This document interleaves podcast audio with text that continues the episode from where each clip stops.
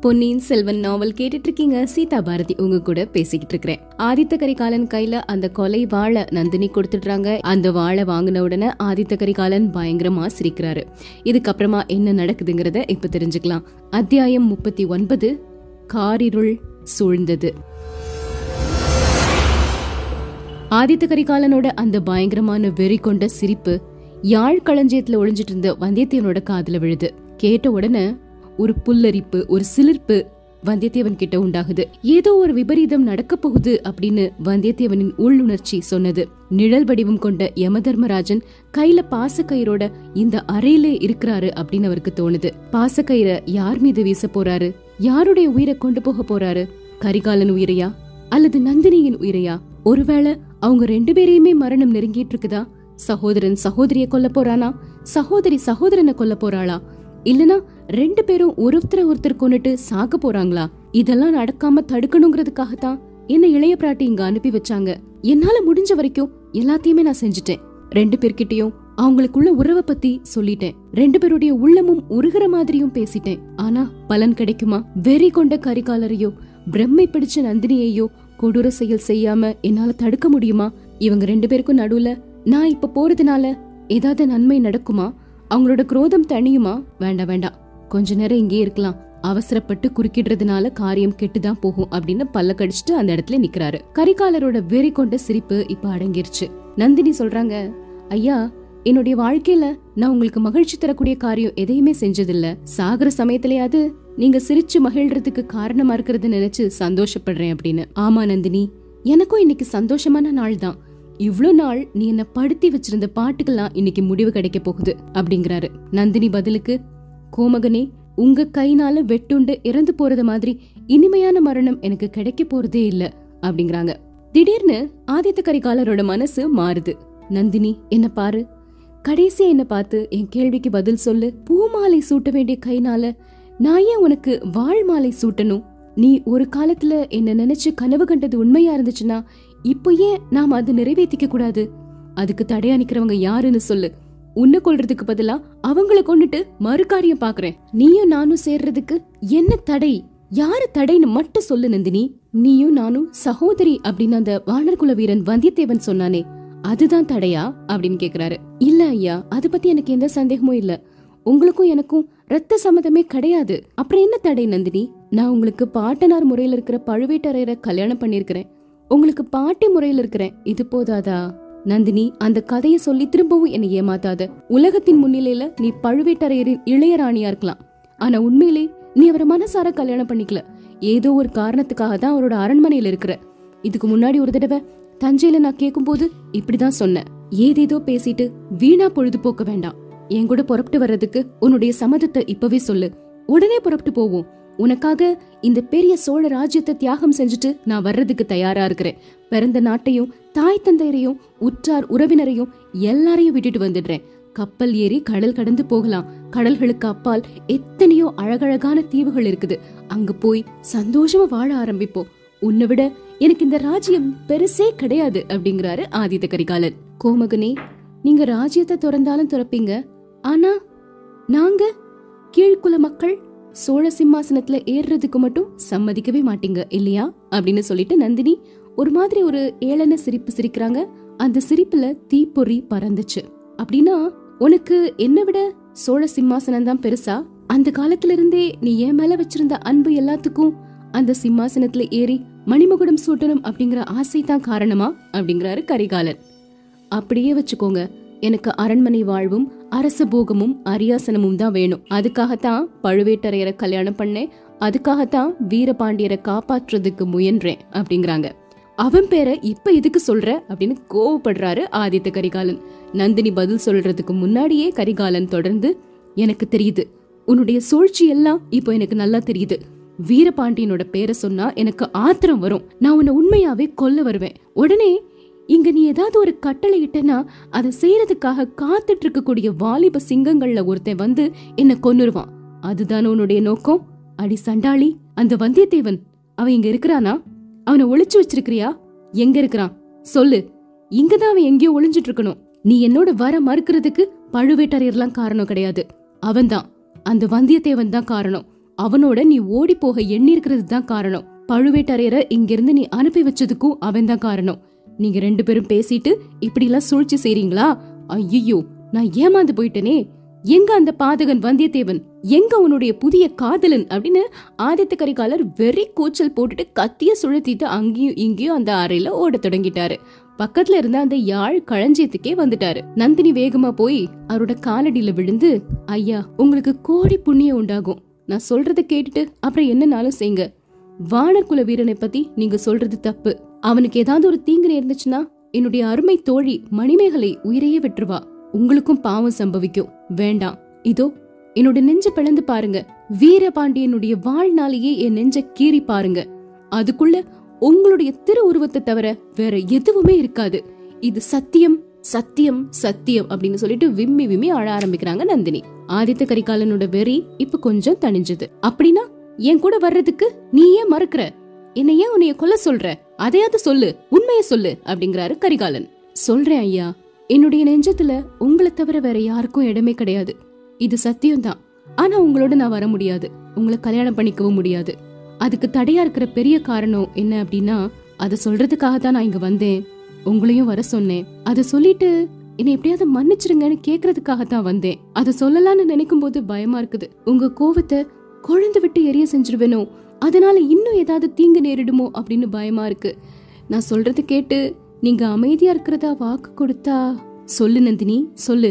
எவ்வளவு கசப்பான விஷயமா இருந்தாலும் கேட்டு பொறுத்துக்கிறேன் அப்படிங்கிறாரு கரிகாலன். நந்தினி சொல்றாங்க கோமகனி என் வாழ்க்கையே ஒரு கற்பனை என் பிறப்பே ஒரு புனைக்கதை என் வாழ்க்கைய கொஞ்ச காலம் நீட்டிக்கிறதுக்காகவும் நான் கொண்ட கர்மத்தை முடிக்கிறதுக்காகவும் நான் பல தடவை கற்பனை கதை புண்ணிய வேண்டியதா இருந்துச்சு. இனி அதுக்கு எந்த அவசியமும் இல்லை.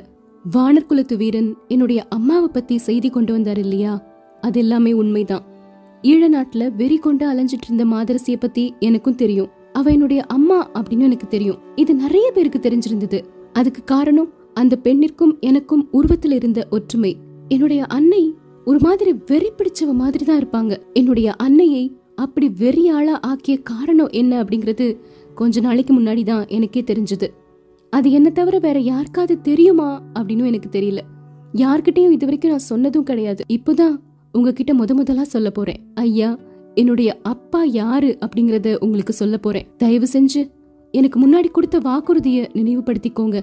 ஆத்திரத்துக்கும் குரோதத்துக்கும் இடம் கொடுத்துறாதீங்க இப்படி நிறைய பீடிகை எல்லாம் போட்டுட்டு நந்தினி ஆதித்த கரிகாலரை நெருங்கி அவர் காது பக்கத்துல மிக மெல்லிய குரல்ல என்னை பெற்றெடுத்த தந்தை அப்படின்னு ஒரு பேரை சொல்லிட்டு விம்மி விம்மி அழ ஆரம்பிச்சிட்டாங்க. ஆதித்த கரிகாலன் ஆயிரம் தேள் கொட்டியவன மாதிரி ஒரு கணம் துடி துடிச்சு துள்ள ஆரம்பிச்சிட்டாரு. இல்ல இல்ல நீ சொல்றது பொய்யே நீ சொல்றது பொய்யே அப்படின்னு சத்தமா கத்த ஆரம்பிச்சிட்டாரு. மறு கணமே அவனோட ஆவேசமும் அடங்கிருச்சு. நந்தினி நீ சொன்னது உண்மையா தான் இருக்கணும். இப்போ எனக்கு எல்லாமே தெரியுது. உன் மனசுல இருக்கக்கூடிய போராட்டத்தை பற்றிய உண்மையும் தெரியுது. நீ எவ்வளவு துன்பப்பட்டிருக்கணும்னு தெரியுது. உன்னுடைய குழப்பத்துக்கும் தயக்கத்துக்கும் உன் பயங்கரமான வேண்டுகோளுக்கும் காரணம் தெரியுது. அன்னைக்கு நீ என் காலில் விழுந்து மன்றாடிய போது நான் உன்னுடைய வேண்டுகோளை மறுத்தது எவ்வளோ பெரிய கொடுமைன்னு தெரியுது. நந்தினி உலகத்துல எத்தனையோ தீங்குகளுக்கு பிராயச்சித்தம் உண்டு. ஆனா நான் செஞ்சதுக்கு பிராயச்சித்தமே கிடையாது. நம்ம ரெண்டு பேருக்கும் இடையில இருக்கக்கூடிய தடை நீங்க வழியே கிடையாது. ஐயோ இவ்ளோ பெரிய பாரத்தை இத்தனை நாள் உன் மனசுல வச்சு எப்படி தாங்கிக்கிட்டு இருந்த? எப்படி இந்த பாதகன் இந்த பூமியில வாழ்றத சகிச்சுக்கிட்டு இருந்த? நல்லது. நம்ம ரெண்டு பேருடைய வாழ்க்கைக்கும் பரிகாரம் ஒண்ணுதான். விமோசனம் ஒண்ணுதான். இதோ நந்தினி என்னுடைய பிராய சித்தம் அப்படின்னு பேசுறாரு ஆதித்த கரிகாலன். யாழ் களஞ்சியத்துக்குள்ள ஒளிஞ்சிருக்கிறாரு நம்ம வந்தியத்தேவன். இவங்க பேசின எல்லா விஷயங்களையுமே கேட்டுட்டு இருக்கிறாரு. இடையிடையே ஆதித்த கரிகாலன் ஒரு மாதிரி வெறி பிடிச்சு பேசும்போது அவங்க கிட்ட போய் தடுக்கலாமா அப்படின்னு நினைக்கிறாரு. ஆனா அதனால ஏதாவது விபரீதம் நேர்ந்துடுமோ அப்படின்னு தயங்கி அங்கே நிக்கிறாரு.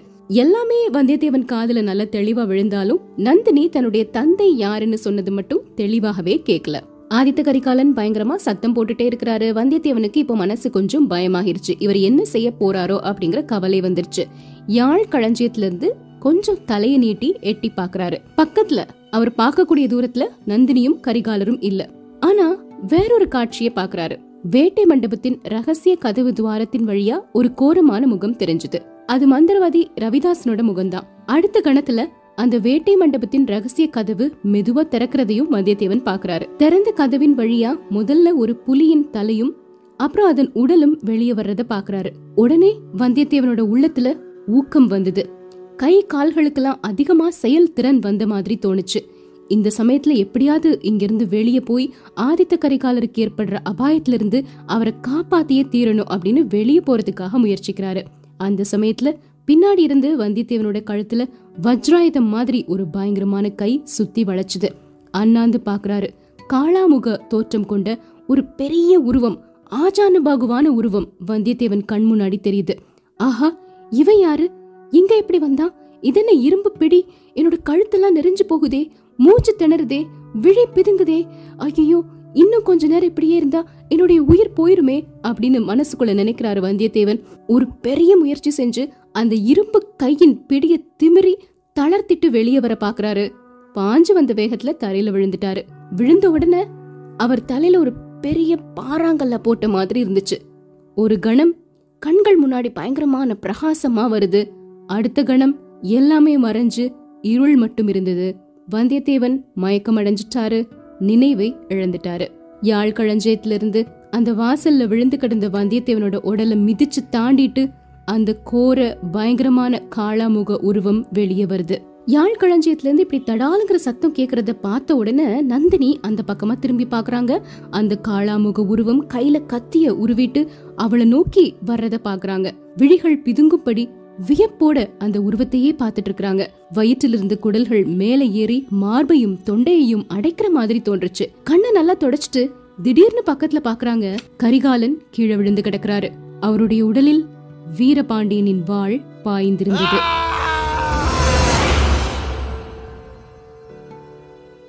அப்போ நந்தினியின் தொண்டையிலிருந்து விம்மலும் சிரிப்பும் கலந்த ஒரு பயங்கரமான துணி எழுந்தது. அந்த அறையில இருந்த உயிரற்ற பொருட்களான சாதாரண கட்டில் கூட அந்த சிரிப்பொலிய கேட்டு நடுங்குற மாதிரி இருந்தது. அடி பாதகி சண்டாளி உன் பழிய நிறைவேற்றிட்டியா? அப்படின்னு சொல்லிட்டு அந்த காளாமுக உருவம் நந்தினிய இன்னும் இன்னும் நெருங்கி வந்தது. அந்த சமயத்துல வேட்டை மண்டபத்தின் ரகசிய கதவின் வழியா உள்ள நுழைஞ்ச அந்த புலி உருவத்துக்கு பின்னாடி ரவிதாசனும் மறைஞ்சிருந்தாரு. அவரு காளாமுகனை பார்த்த உடனே புலிய தூக்கி வீசி எரிஞ்சிட்டாரு அந்த புலி உருவம் அந்த அறையில லேசா வெளிச்சம் தந்துட்டு இருந்த விளக்கின் மீது விழுந்தது. விளக்கு இப்ப முழுசா அணைஞ்சிருச்சு. அது அணையறதுக்கு கொஞ்ச நேரத்துக்கு முன்னாடி மணிமேகலையின் பயம் கொண்ட ஒரு முகம் தெரிஞ்சது. பயங்கரமான ஒரு கூச்சல போட்டுட்டு மணிமேகலை அங்கிருந்து ஓடுனாங்க. அறையில காரிருள் சூழ்ந்துருச்சு. அந்த காரிருளில் சோகம் ததும்பிய விம்மல் குரலும் வெறி கொண்ட சிரிப்பின் ஒலியும் மரணத் தருவாயில் கேட்கும் முனகல் ஓசையும் மனிதர்கள் அங்கேயும் இங்கேயும் விரைந்து ஓடக்கூடிய காலடி சத்தமும் கேட்டுச்சு.